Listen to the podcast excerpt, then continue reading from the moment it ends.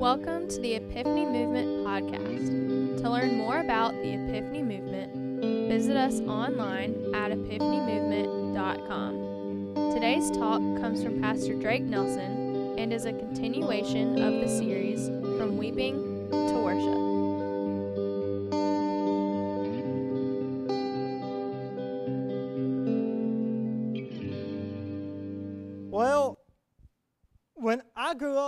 Up, turkey hunting all the time, and turkey season is about to be here. I don't know if you know that or not, but I am extremely pumped. Not because I have somewhere to turkey hunt, but because I have some turkeys behind my house, and I go up there and yell at them. Now, I don't even call because I'm really not the greatest turkey caller, anyways. I just kind of go, ah!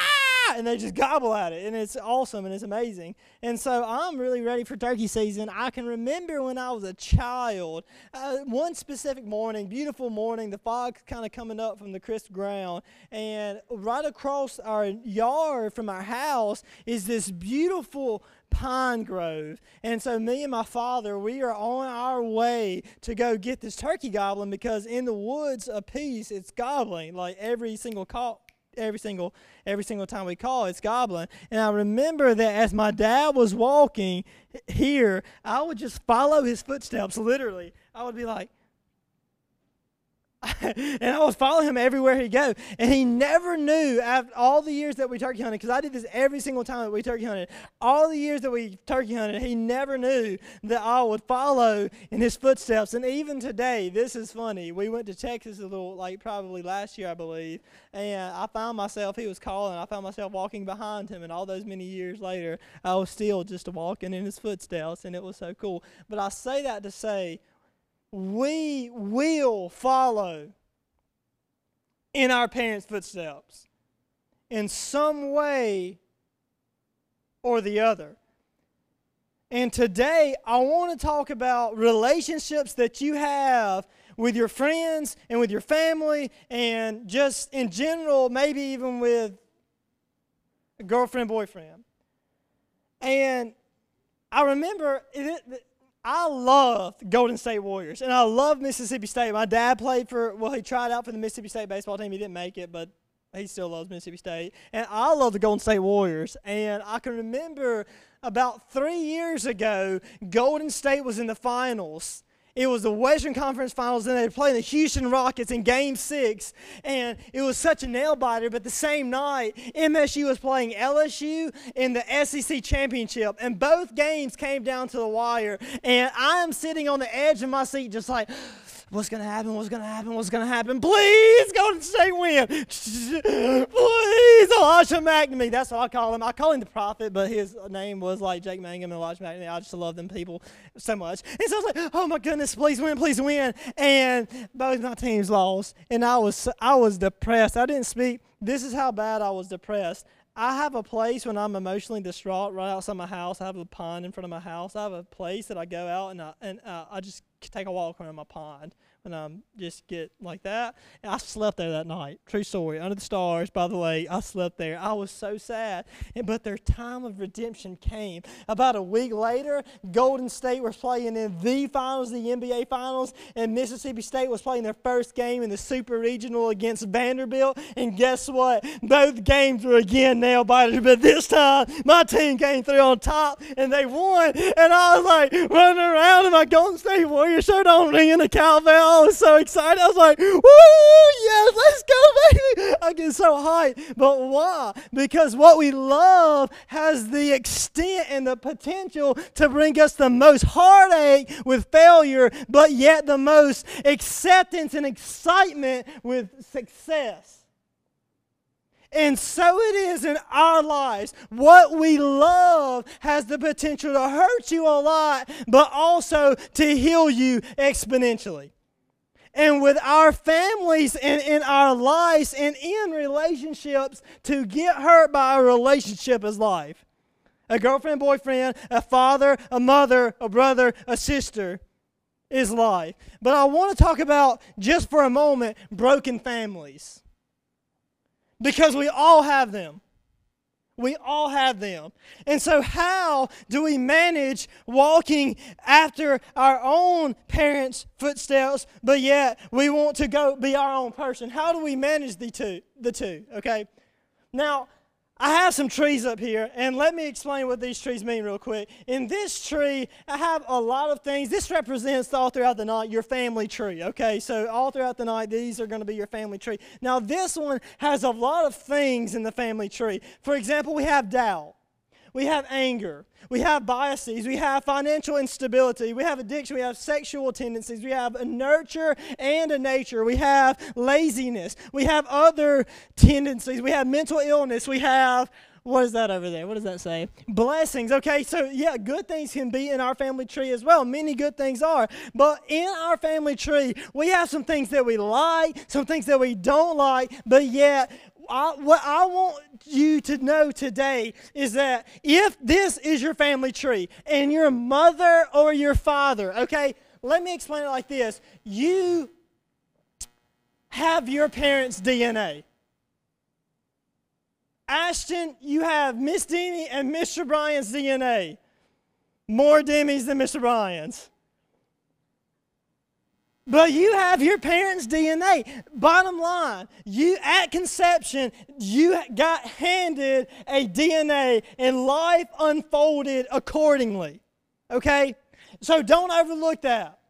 What does that mean? That yeah, maybe your parents do struggle with anger, and more more than likely, if your parents struggle with anger, that might be something that you're gonna struggle with too. I was playing at a junior college tennis tournament my sophomore year in high school, missing overhead for match point. But it was fine because we were up a set and a break in the second set. So it was good. We were still going to win. It was all going to be great until we didn't win. And I went psycho on some tennis rackets. Do y'all know what living means? Living means you can't control, you just don't even know what you're doing. I went to my bag. I really don't remember this, but the, all I can remember is when I come to my senses, I look around the tennis court, there's fiberglass everywhere. And I look in a garbage can, and it's my racket and two. And then about four other rackets laying on the ground. It was such an event that years later, walking through Walmart, an elder gentleman came up to me and said, You're that young man from Itawamba that smashed the tennis rackets. And yeah, I'm not proud of it. It took me all summer to save up just to buy another tennis racket. And he said, That was awesome. And I was like, Really? Okay, yeah, cool. That was, wasn't it? But yeah, I shouldn't have done it. It's fine. Whatever. So, why do I say that? My dad calls me on the phone a little while after it happened, probably about 30 minutes after I just went Gronk on tennis racket, except instead of spiking footballs, I was spiking $200 rackets. And he says, Drake, I heard what happened, son. What happened? And I said, I don't, I don't know. I just snapped. He said, I understand. I struggle with anger. My dad's father struggled with anger. My dad struggled with anger. His father struggled with anger. We have a long line of family history that say we're a bunch of hotheads. And my dad wasn't trying to, con- and, and he finished the conversation with, but what you did today is never acceptable. So I did get in trouble. But I think he wasn't trying to condemn me in that moment. He was trying to teach me the power of genetics. Even my mom, who, as I walked out, she came to watch me that day. My father was working, and so uh, he, he just couldn't make it. And my, my mom went, You are your father's son. Even then, even my mom was trying to teach me the power of genetics. So maybe, let's get back to this. Maybe you do have some laziness in your DNA, or some mental illness in your DNA, or maybe you have some doubt in your DNA doubt about yourself, or doubt of your faith or of your God. Maybe you have, uh, you're not the brightest person in your DNA. Maybe you have some biases towards in the way that you were grew up, the nurture in which you were raised. And let me side to here. Typically, our nature and our nurture form to us in two ways. Are you ready? Nurture is the way you were brought up. We think, I will never, ever in a thousand years raise my parents how they raised me. I'll never do it. And then we do it anyways. Or we have the opposite tendency and we think, I would be just blessed if I could be the type of father or mother that my parents was to me. I'll never be half the parent that they were. And we lean in one or two ways. Luckily for me, I lean the latter way. But either way, the way that we were raised has a huge role in your life and in my life. But not only do we have this family tree, I want to talk about some other types of families. Very first type of family that I have, I have they're all in paper. The very first type of family that we have is the triune family. The triune family. And like I said, this is going to represent family trees all night. So let me uh, move this and then uh, see. the triune family. This is a family of three. Typically, now, typically, it's a mother, a father, and a, a child, baby. And this has a lot of good things the father and mother can focus on the child more. There's not so much fighting for attention. At least that's true in the child's standpoint, not so much for the parents, because typically the parents are like, ah, I want, ah. they're, they're, but, you know, Uh, financially it's easier because you don't have to spread the love through so many children. You can give all that kind of to one. There's less hand-me-downs.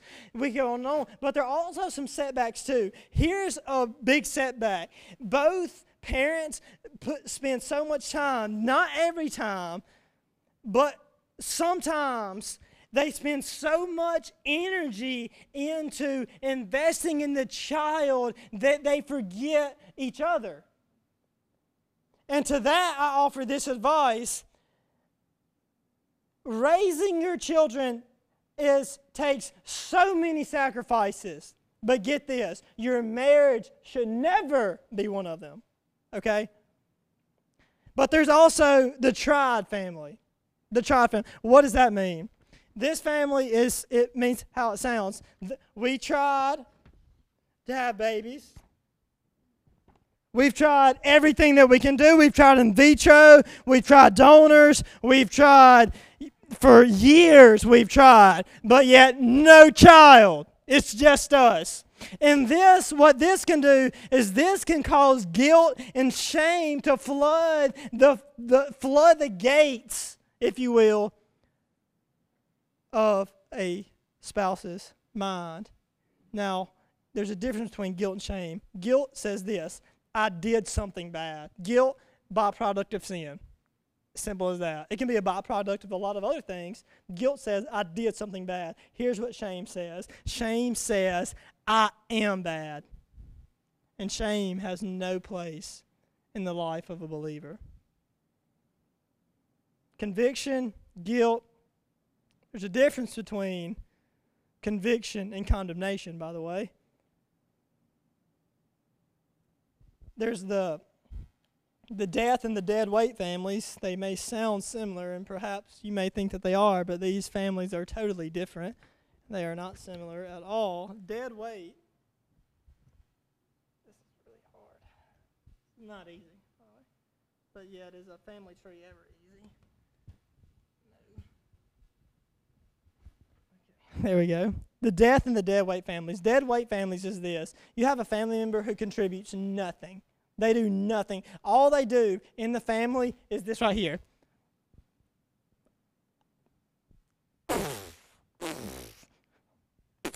Tear down. That's all that they do.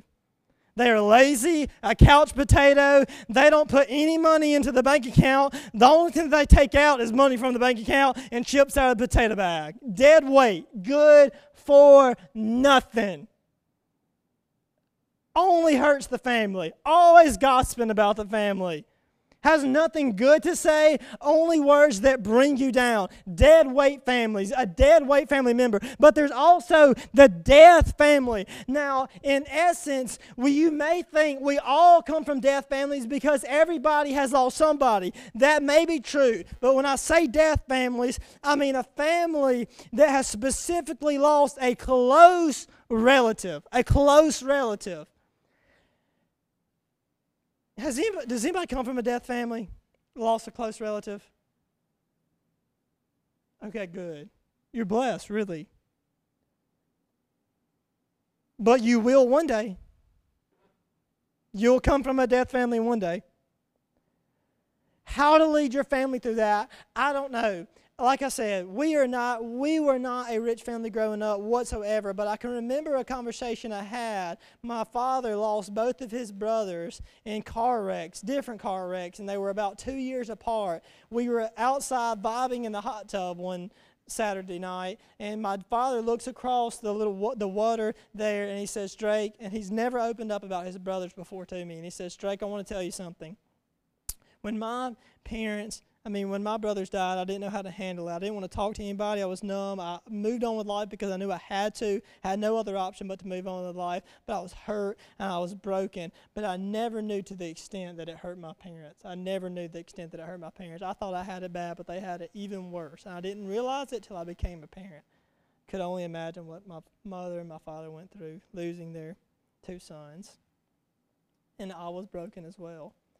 I can't offer any advice to you. I really, I want to offer you two books. Through the Eyes of a Lion by Levi Lusko. Write this down if you want to, because I've read them both and they helped me so much. Through the Eyes of a Lion by Levi Lusko and A Grief Observed by C.S. Lewis. Next next type of family is the divorce family. The divorce family. I think many of us come from this. And I put this on the bottom for a reason because it's low hanging fruit. It's low hanging fruit. It's so simple to get a it's so simple to come from a divorced family. It really is. Children ping ponging from house to house, never knowing what's going to come. The children think in this type of family, the children are like, "Oh my goodness, what, uh, what, what's going to happen? Where are we going now? Who am I going to live with this weekend? Who's going to buy me this present? What am I? What, mommy and daddy ever going to get back together? Are they ever going to be happy?" And somehow, in little LJ's mind, when mommy and daddy sit LJ down and say, "This is has nothing to do with you. This is is all our fault. That gets translated into little LJ's mind. This is all my fault. I am to blame, and I'm the reason that my family tree is about to be broken. It's something inside of us thinks we are to blame, and the divorced family is one of the most deadly circumstances. Why? Because Satan knows that if he can control and dismantle a family, he can control and dismantle a generation.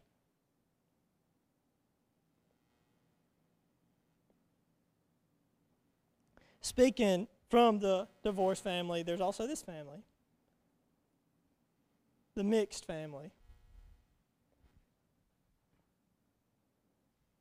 This one is the most confusing.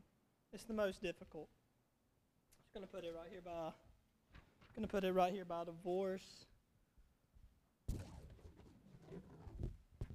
Because they are so similar. The mixed family.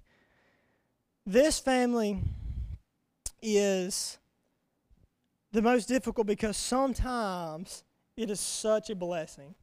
It really is. It's such a blessing. You have siblings, they're not your full sibling, maybe they are half sibling, maybe they're just step, maybe, but you have a stepfather maybe come in or a stepmother come in, or you have one of the other, a family is a full family, a full family, they get divorced or death comes in, something, and now they are bonded together, make one family, but it's mixed.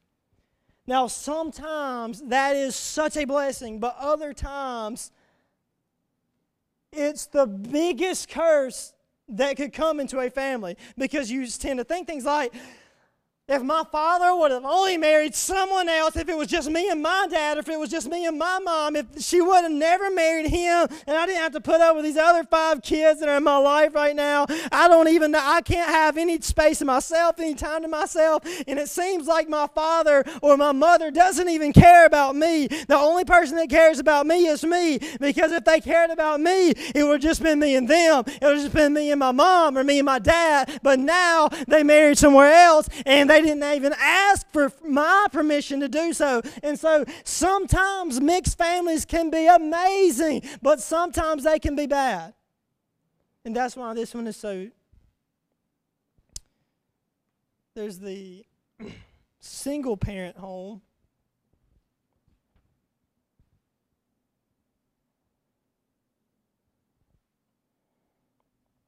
Kind of see that a little. There's a single parent home kids tend to think, when's mommy getting paid? Is mommy getting paid? When's when's when's dad's check coming in? When is when is the child support check coming in? Is mommy going to remarry? Is she ever going to find somebody? Uh, am I going to have a f- mother or a father or a step is she going to get a job? Where's the money going to come? And with a single parent home, especially if the family's big, it's so difficult to make it on one income. So, what happens is money shoots straight up to the top of a priority list. Amen? And to which we think, where's it going to come from? I don't know. And so our whole life is based off of what? It's based off of budgeting, it's based off of eh, unanswered questions. What is, is, is, when, when, when, how, how, how. Me, the parents just trying to hold themselves above water mentally. How I, I'm trying my best. I, I'm doing my, best, I, but I don't have all the answers to children. There's the adopted family story. Adopted meaning go from one family to another. This adopted family story, the adopted child tends to struggle with acceptance versus discovering the truth in themselves because they want to know their true family, but they also want to feel accepted by their now family. And the parents struggle with should I let them go out and, and, and I know this could potentially hurt them. I know their father or their real mother or their real parents could potentially cause them much heartache. Versus, I'm not going to allow them. I'm not even going to allow them to go because I don't want to get hurt. and I'm going to protect them. So it's kind of, do you see that? Do you see that where butts head? Should I should I let them go? And the children are just thinking, I, I want to know where I come from. I want to know me. I, I, I want to feel accepted and loved. There's the 25 years family. I uh, drew a picture with this one. An artist. You can thank me later. Be great. Don't know. What do you think, Brady? Right here? Got a stick? Yeah. 25 years family. This is the family that has been together for typically 25 years. Name kind of suggests. Now, why do I even bring this family up? This is a family of four or more, so it's not. It's different than the triune family. The triune family can be a 25-year family, but they're different. This is a family typically of multiple children, both parents still alive. Now what? And like I said, adopted family, mixed family, even divorced family, they can all be this family, and kind of come in and, and, and kind of be. Uh, a multitude of it, but a 25 years fa- 25 year family, I say that because if a couple, eh, if a family can make it up to 25 years, they're more than likely going to make it the rest of the way. Because up until about the 10th year anniversary, until the 25 year anniversary, here's what's going to happen. A couple things are going to happen. Their parents are going to get sick and start dying. Your, like your grandparents, they're going to st- get sick and start dying. That's going to cause stress on a, a relationship. money is going to be tighter than it ever has been. I got cars to pay for. I got a teenager, two teenagers, three teenagers. I got a college I got to save for. Money's going to be tight. The father and the son typically go through an alpha male syndrome stage during these 25 years, from about the time that they hit about 15 to the time that they get out of the house and even out of college. They're going to th- go through this alpha male syndrome stage to where they think, my father's an idiot. He doesn't know what he's talking about. Father's going to think, my son's a punk. I never knew I raised such a punk. Gosh. And they're going to see, mm, they're going to go at it not only, not only because the way God, you're smiling, you know exactly what I'm talking about. Not only because they are going at each other mentally, but it's going to be they're going at each other. It's going to be what I want. The father says, "No, it's going to be what I want." Son says, "Alpha male." I'm I'm going I'm going to do what I want. Versus, ah, I, I need to let them grow up and become their own. person. it's 25 years family if you can get to the other side of the 25 years, more than likely you will, not for sure, not every time, but more than likely, you'll endure the test of time. Now, we all come from one of these families, but most of us have a smorgasbord of a few. We really do. We can say, yeah, um, I'm this one, and I'm and I'm this one, and um, yeah, so that's me, and yeah, good family tree. Others of us come to this tree and they say, "My mom struggled with this, uh, grandfather struggled with that. I struggle with. It. I can see. I can struggle." But here's what I want to say: in your family, your nature and your nurture do play a role in who you are and who are you becoming. But I want to write, it's not, I want to write a brand new story today. It's not, you know, I spit some spit in a, in a little thingy, a container, and I sent it all to wherever, wherever, and I got my test results back, and I had a little Western civilization, a little Eastern, I had some Greek and some Siciliac, and I had a little bit of Eastern. I just didn't even know what all I had. It's not really about a 23andMe because you have a brand new family tree. And the brand new family tree is called the family tree of Jesus Christ, where He died on a cross. And it's not a 23andMe, it's just three and me. And it is never a little drop of spit in the little container, it is a drop of blood that was shed by your Savior and my Savior and our Father that says, Yeah, you have a messed up family. Yeah, you have a messed up tree. Yeah, you have a great family. You're a great tree. But you have some genetic tendencies that are pushing you away from me and who you want to be. We can say, Okay, that's great. But we have a brand new family tree that Jesus is over and he's saying, Hey, I want you to walk with me. It's just me, you, God, Jesus, Holy Spirit, and it's just us three in this fire right now. You can make it through any and every broken family or broken situation that you will ever walk through the days of your life. Next thing I want to talk about is uh, broken broken hearts, breakups. You say it either way you want. Was that good? I hope y'all like that. I, I, I, I was really feeling that for, for a minute there. Yeah. I'll, I get myself in a motif. I just get like really excited. I don't know why I do that. That's why I didn't wear shoes. I knew I was going to be pumped today, so I just said, you know what? I'll moon Michael Jackson on the stage. So, whew. breakups are they they they sting, don't they? They they just they're. I hate them. I've only had my heart truly broken once.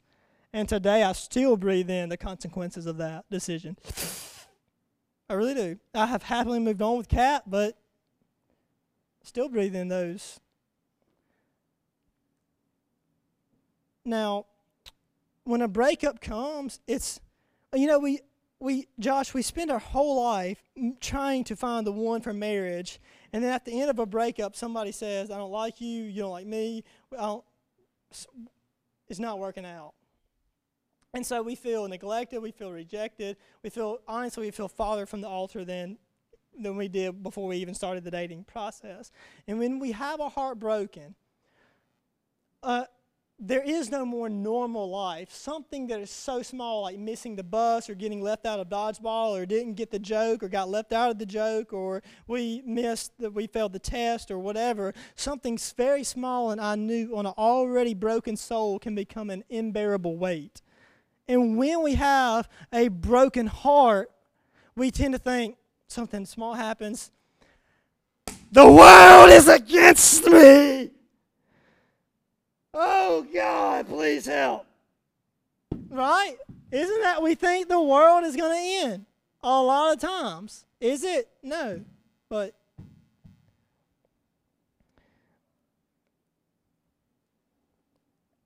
do, y'all ever like you go to sleep and you start dreaming and you you think you're over your ex or whatever and then you dream about them and say, you know, I'm really not over them at all. Do y'all has that ever happened to y'all? Or maybe it's just a random girl that that, that or boy that you that, that pops into your room. Even when we think we're over them, we're really not. Creep back into our life. Are y'all familiar? I, I don't know if you know this or not there's this phenomenon in dating called the five year phenomenon. And with this, what happens is, and I just want to speak just some dating advice. This is free dating advice. I know you really need it right here, Kayla and Hannah. Hannah and Kayla, y'all, this is for y'all. Mary Grace got the whole game on fleek. She's all right. But for y'all, here we go. So, in the dating relationship game, just to let y'all know, A, never say God told me to break up with you or I will kick you in the face. If, if, if somebody comes up and tells me that one of you say, well, God told me to break up with you, I will hunt you down and kick you in the throat, okay? Just want you to know that.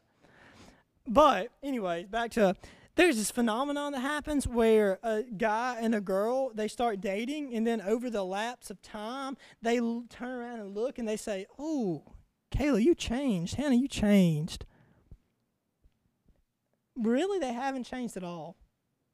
What has happened is they have put a projection up and they have shown you what they want you to see. And over time, their projection starts to fade. The jig will be up. Or this has happened. This, this can happen as well. they're not putting a projection up. You're putting a projection up. And you're overlooking all their flaws. You're seeing who you want to see in them. And after some time passes, we say, You've changed. But often, very often, they have not changed a bit. Our projection of them has crumbled, and we find out who they really are. Or they find out who we really are. It's not a bad thing, it's not a good thing, it's just something that happens. And so what happens? We break up. Breakups, no fun. I'm not going to speak on this for a long time. This broken communication, okay? Broken communication. We forget how to communicate with our friends, family. Last thing I want to talk about is this broken trust. Broken trust. Here, I majored in communications at Mississippi College, and so I know you're supposed to say the left hook for the end, but I want to give it to you here because I think it's powerful. Josh, I know I'm going to get, you might circle this room right here, just running because this is going to be so powerful. So it's good. If you do that, I'll probably follow you around. So it'll be cool. Here's this we are not called to trust again. That is impossible. Trust is unlike, it's not a one liner, I'm sorry, Josh. Trust is unlike forgiveness. Forgiveness is a choice. We can choose, forgiveness is a choice. I can never forgive them. They have done, I can never forgive my parents for what they have done to me. Yes, you can. It's a choice. You choose to forgive. It's a hard choice. I don't want to make it a lot of times, but it's a choice nonetheless. Trust is not a choice. Hear me, Chantel. You can't trust somebody. you can't trust somebody that you don't trust, can you? You just can't. You, it's not a choice. It is a reality of the relationship at hand. Here it is. Here's my one liner. You ready? Trust is a reality of the relationship at hand. It really is. It really is. And we are not called to trust anybody. We are not that's hurt us, that's come against us, we're not called to trust them again. Here's what we are called to do we are called to give them an opportunity to earn back their trust. I told you I was going to bust loud with you. No, I'm just going to go half a room. I'll go half a room, you go whole room, we'll be at the same time. I went halfway. I, am no, I'm good. I'm good. Here we go. Now, trust Tr- I lost my train of thought. Ashton said, "You really just followed him around the room." I really did. We're going half Pentecostal in here, so Baptist, Pentabaptist, I guess. You know, it's, it's, it's good. It's, I, I need to lose weight anyway, so I've been dieting, drinking nothing but water. Can you tell, Connor? Uh, do I look skinnier? No, I don't. I look fatter, don't I? Thank you. You just ruined my whole appetite. I'm not. I, I have boiled shrimp at the house. I'm not going to eat any. Boil, how did I say say boiled? I meant boiled. I, I'm not going to eat any. Just thanks to you, Connor. Thank you, Mr. Metabolism on fleek. Okay. Trust Trust is very difficult, isn't it? Trust is so hard. Who do we give our trust to? How do we trust again? Look at the story of Joseph. If you think that you have trust issues, Joseph had more trust issues. Trust issue number one uh, his family threw him in a pit. Trust issue one, two, three, right there. Trust issue four, Family didn't believe in his dreams. Trust issue five, he finally told old, when he was in the prison, he, he told the cupbearer, don't forget me when you get to the pot when you get to the Egyptian palace. He was forgotten about. Trust issue number five. Trust issue number six, he was lied about by Potiphar. Trust issue number seven, eight, nine, ten. We hear on and on about this dude's life about how he always was having, even, get this, even when he finally was in the palace, he had his brothers come up to him and he said, I forgive you. They were, they, they didn't even believe Joseph. They thought, you're about to kill us. Let's go. And they ran away. Why? They didn't run away, but they were like scheming on the low. How? This, Who's about to kill us for what, what we did to him. So y'all watch your back. And that caused Joseph to cry. Joseph had trust issues. Anybody have trust issues? I have trust issues. I really do. I really do. I don't trust easily. But we're not called to. We are called to give people an opportunity to trust again. Last thing I want to tell you about trust is how do you fix it once it's broken? Anybody has broken trust with somebody? How do you fix trust that's broken? Before I say this, you may think, hey Caleb, you may think, I can trust somebody anytime I want. Noah, I can trust you. Scotty, I can trust you. Connor, I can't trust you because you call me fat, but I can trust everybody else. I can trust you all.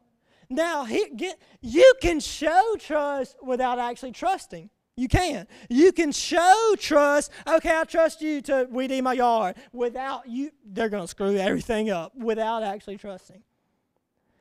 So, what are we called to do when somebody wrecks our life? My little, mm, well, I better not tell that story.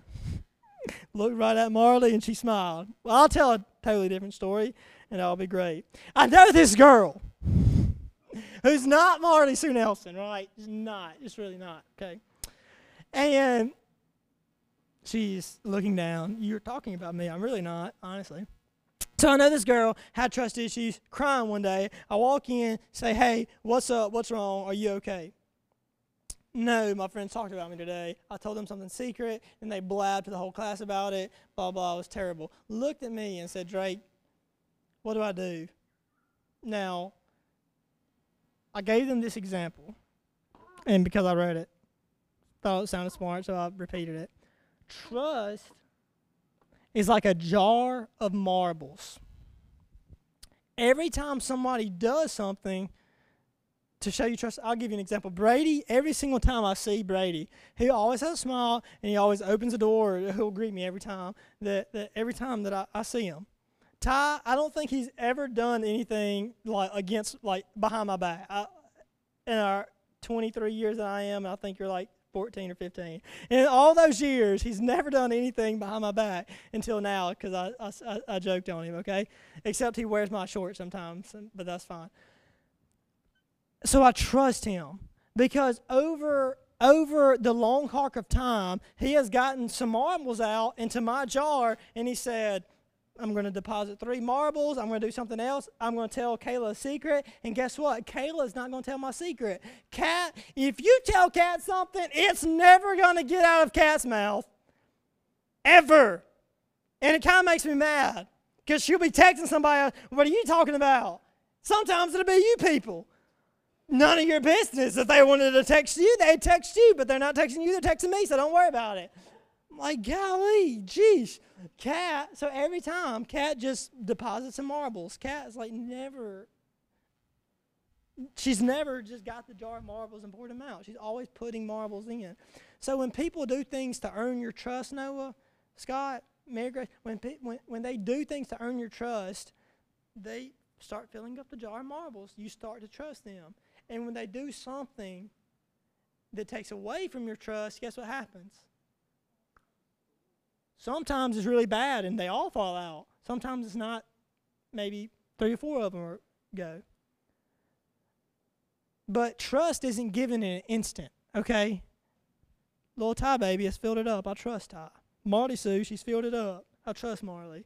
Gunner, he's starting to fill it up because he asked me to be his mentor. I like that. That's cool. So, yeah, something like that, right? It's a mentor. Is that what you call it? A job shadow. Job shadow. He asked me to job shadow. So, yeah, it's cool. But we can't just magically say, you dump them all out, I'm going to trust you again. That's not how trust works. All right? You're not called to trust. You are called to forgive. You're called to give them an opportunity to earn back your trust.